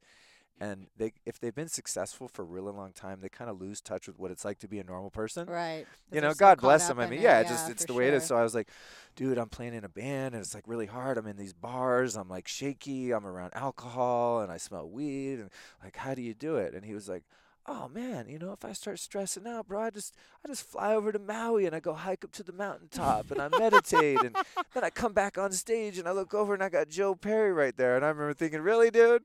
That's just normal. I was like, thing, really, yeah. Steven? I'm like, bro, you know, I'm fucking, I'm homeless and I don't have Joe Perry in my band. Like, you know, give me something real.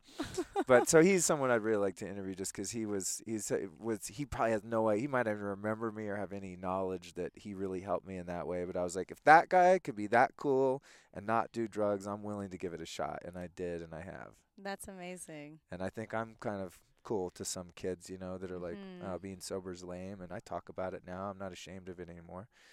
Um, and uh, I've got I've inspired quite a few people, you know, based on messages that are like, dude, I've been struggling with addiction, and you make it seem not lame and Yeah. fun and exciting. So Cool. So, you know, in a world right now that wasn't very lightning. Here I'm like clowning on my people. Yeah, I know you asshole. Wait till you're on the other side. You're like, now like I oh it. god, yes. It's hard to be lightning. All right, Yeah. I'll see if I can. that was a storm.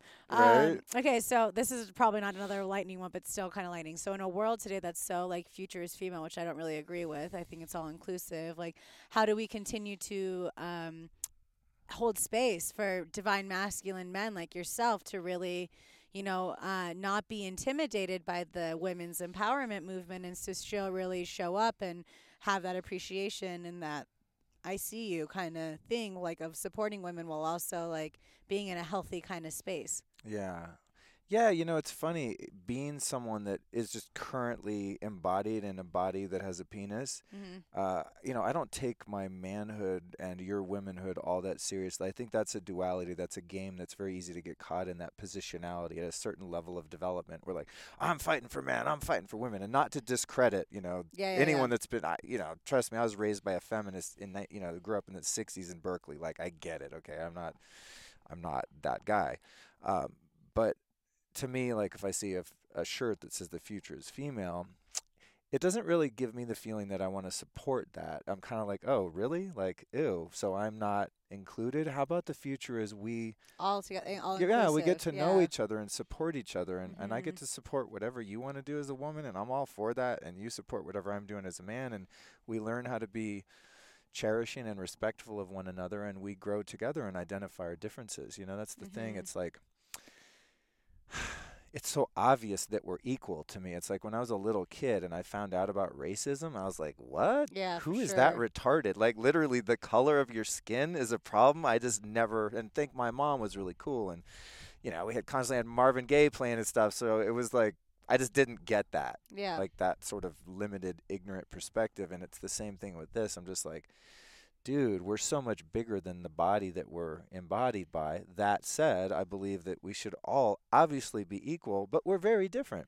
So let's find out what those differences are and let's work, Work together, together in to cooperation and really Mhm. make magic. Mm-hmm. And that's the magic of procreation. You know, when you Mhm. take the female seed and the male seed and you make a third entity, Mm-hmm. whatever gender that turns out to be, that's the magic of true trans transmutation, right? And that's Mhm. creative power that we all have. And if we can learn to support one another and use that together, that's the future. The future is Mhm. understanding each other and our differences and creating absolute equality. It's like the first wave of feminism was sure. so needed, man. It's about equality. Like, duh, Mhm. women were getting fucked over for eternity. Yeah, like let's stop that. But it can't go the other way either. Now, it's a modern guy like me, I don't I don't want to be vilified because I happen to be I can't help it that I was born with the body that I'm in. It's just the way it is.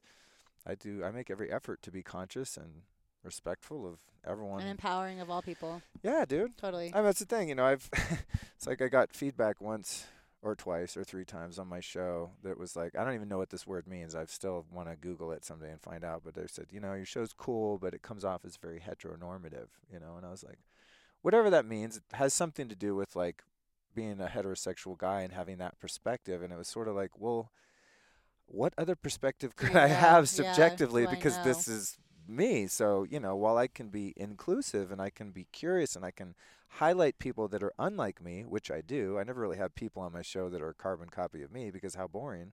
There's no Mhm. contrast. But it's like, well, this is the lens from which I'm viewing it, but that doesn't mean that I can't try and get into you and view things from your side. I mean, that's your stories. yeah, your that's like cultivating the principle of empathy. Like, wow, what if I had been born uh, of African American or Latino or gay or ended up identifying as trans or being a woman? It's like, wow, that's so amazing that we have the opportunity to express our various forms. yeah, to express all these different forms. And so this is the form I'm working with and I'm learning how to cultivate more masculine energy and use that shit consciously. Mm-hmm. And if you, as a woman, as you asked, want to support that, then encourage men to be men. Yeah. You know, let a guy lead, like let a guy protect and serve. I mean, just be honest, okay? If right now there was a riot, Mm-hmm.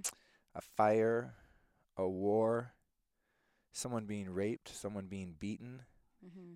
and you had a phone with two numbers in it, would you call a male body or a female body? Oh fuck yeah, I'd call a male body. okay. oh yeah. Well, see, that's I always grew You up as one of the boys, so, So, like that's why I you like. know, yeah, I get it. a, a man that's truly embodying his masculine, and this isn't to say that women can't protect themselves, okay? Don't Yeah. I'm just not like, oh, women are weak so they need men. But As a man, can't do it by yourself. what yeah. makes me feel the most alive is like looking out for people and protecting people and like I mean I Mhm. remember there was I hate to tell this story because it's like ruins a good deed when you tell it but I was walking down the street and this old woman had just fallen on the fucking street and cracked her head up and was bleeding everywhere. It's like and I was the guy I mean I saw it from across the street and without even blinking I ran over there and just handled all that shit. Yeah, for sure. You know, It's held her- Flight. Yeah, held her and just I mean, it was like there was no thinking about it, and God guided me to know exactly what to do and what to say to her and how to remain calm and handle everyone coming up and freaking out. And I was like, whoa, that's masculine energy. Not to say that a woman couldn't do the same thing, Mhm. but if she did, she would be in her masculine energy, totally, handling shit. totally. You know, and so we learn as we evolve to play with that. I can also sit here and cry with you about a spiritual experience. That's very feminine, feeling, allowing. We have to It's a learn duality that we need within Yeah, us. we have to learn how to- balance. have to learn how to cultivate those, but that doesn't make one better than the other. It just is Mhm. like, wow, we're different. Let's learn how to play with those energies and celebrate the a differences. dance. Yeah, and celebrate celebrate the dance, you know? Mhm. And so to me the future is cooperation and understanding. I you love that. Yeah. Yes, that was so beautiful. This is why I wanted to have more men on my podcast. There's a lot of guys like yeah. me. That, so when I you reached know? out, when I reached out to like when you were like, like you're like, dude, let me know like if you want cosmic dudes. I was like, this is my sign of the universe. They even said like in April, like I'm bringing, I'm calling in the divine masculine in all areas of my life, you know. And so this is like a huge part of it, so that we can all come together and- and be all together and really be like this very beautiful, like intrinsic, yeah. symbiotic because for us to with the way the r- world is right now like we have to really come together and, and cultivate a symbiotic relationship amongst all people otherwise humanity isn't gonna You know, really and I want to. It's true, and I want to just, you know, I know you have a lot of female listeners. I'm like, I don't want any more hate mail. When- no, w- don't. you know, he's, it's he's amazing. it's like, it, it, see, my approach and the way that I'm describing this of that cooperation is not like brushing under the rug that things have been unfair, continue to be unfair, that people are getting subjugated and abused and all of that.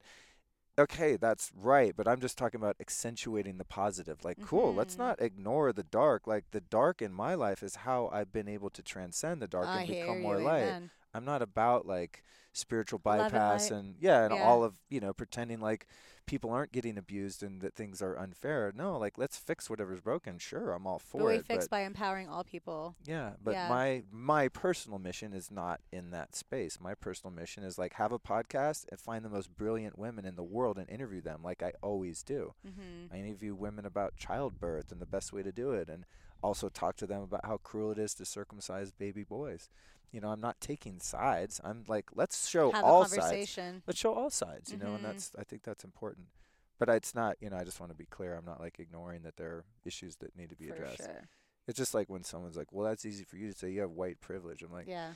dude, I was born into a bunch of alcoholics that abused the fuck out of me. You know, it's like if that's white privilege, I'll take something else. You know what oh, I'm saying? It's like around.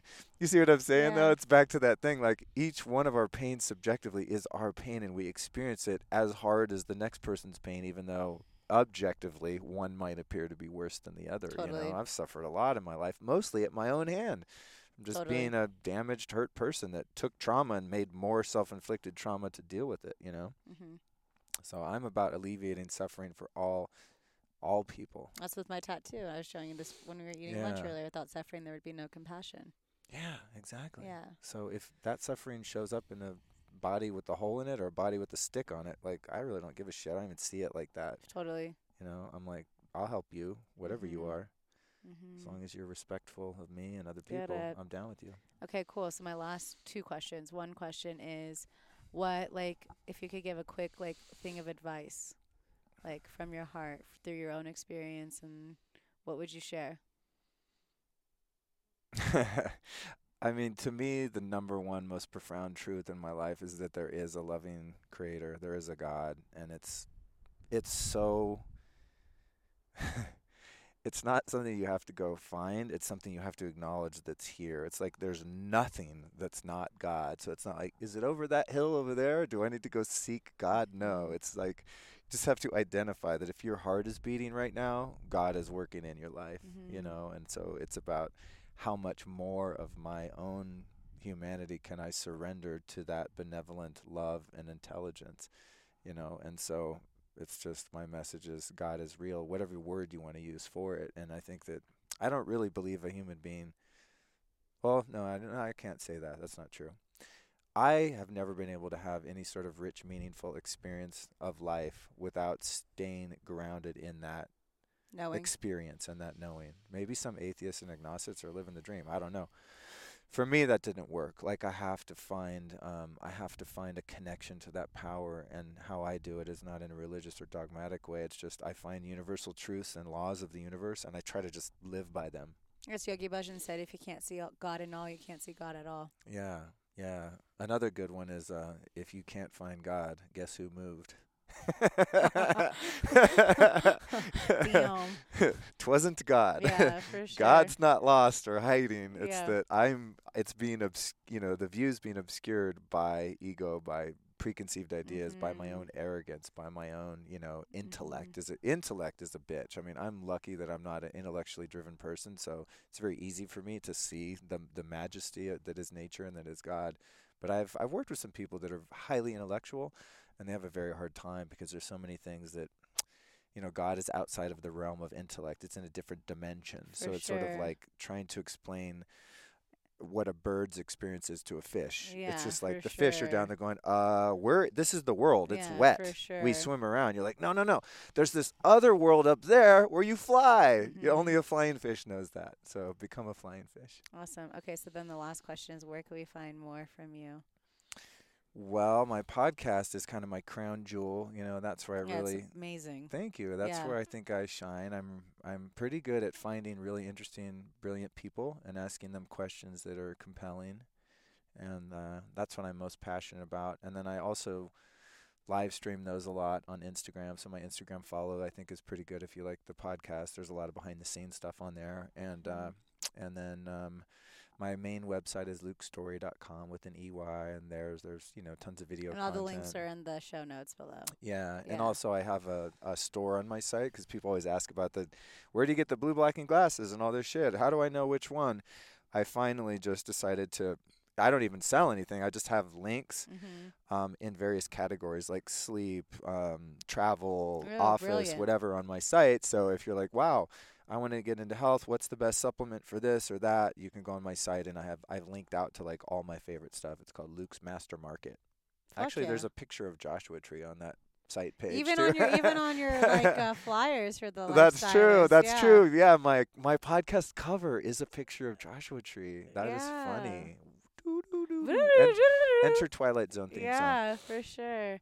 Well, thank you for holding it down and for joining me and all your toys in my house and holding space for me this morning and for being you and taking the time to chat with me in this amazing. I'm so honored to be the first um, male-bodied soul to be on your show too. Thank you. Yeah. And it's a really great like wrap up to a, a fantastic weekend. And I'm so glad we did it out here too. Yeah. I know, This 'cause we were is talking about like in my house, you're like, no, let's go in the park. And I was like, oh, I don't know traffic. I'm like, oh, fuck it. Let's just try. so, yeah. It might be a trend, you know. I know you do a lot of yours on Skype 'cause you live out in sort Yeah, of a remote area. But man, when you get people out here, it'd be cool to. I know my last few episodes have been in person, and it's been so lovely 'cause people have been like staying at my house or like Yeah. they live here. Well, as you manifest your retreat center, you know, and your show gets bigger, you'll have a little more juice to get people to come to you. That's what I'm hoping for. I can get to Topanga, Ojai, and be kind of quote unquote. I'm doing like a like a destination spot. yeah, be kind sure. of famous enough and have a big enough podcast where people are like, "Where do I have to drive to be on that show?" Okay, Yeah, I'm going. for sure. You You, know, can stay at our house. listen, like if Tim Ferriss is going to have me on his show and he was like, "Hey, you need to come to Idaho to be on my show," I'm like, "Okay, see you. in- I'm on my way to LAX." You know, so hopefully we can all get to that place where people can come to us and, and get some refuge and, and we do that together. yeah, So that's and supporting create each cool other. cool community. content and you know and a, and a and an escape for people at the same time. Yeah. Well, thank you again, and thanks everyone for listening, and we'll see you next time. Thanks so much for tuning in to this episode. If you want to join our private Facebook group for behind the scenes footage, conversations about the episodes, insight, and so much more, visit the link in the show notes and sign up today. If you love this episode, feel free to leave a review and share with us why you love the Sovereign Society podcast. And guess what? If you send your review and send your little screenshot of your review over to hello at shamanessagadesa.guru, you'll receive my free sadhana guide to help you cultivate your daily rituals as you go forth and radiate your authentic radness out in the world. Thank you so much for listening. Share with your friends. Leave us a review. And thank you for helping build this community so that together we may rise up and create and experience a world far beyond our wildest dreams. Have a great one.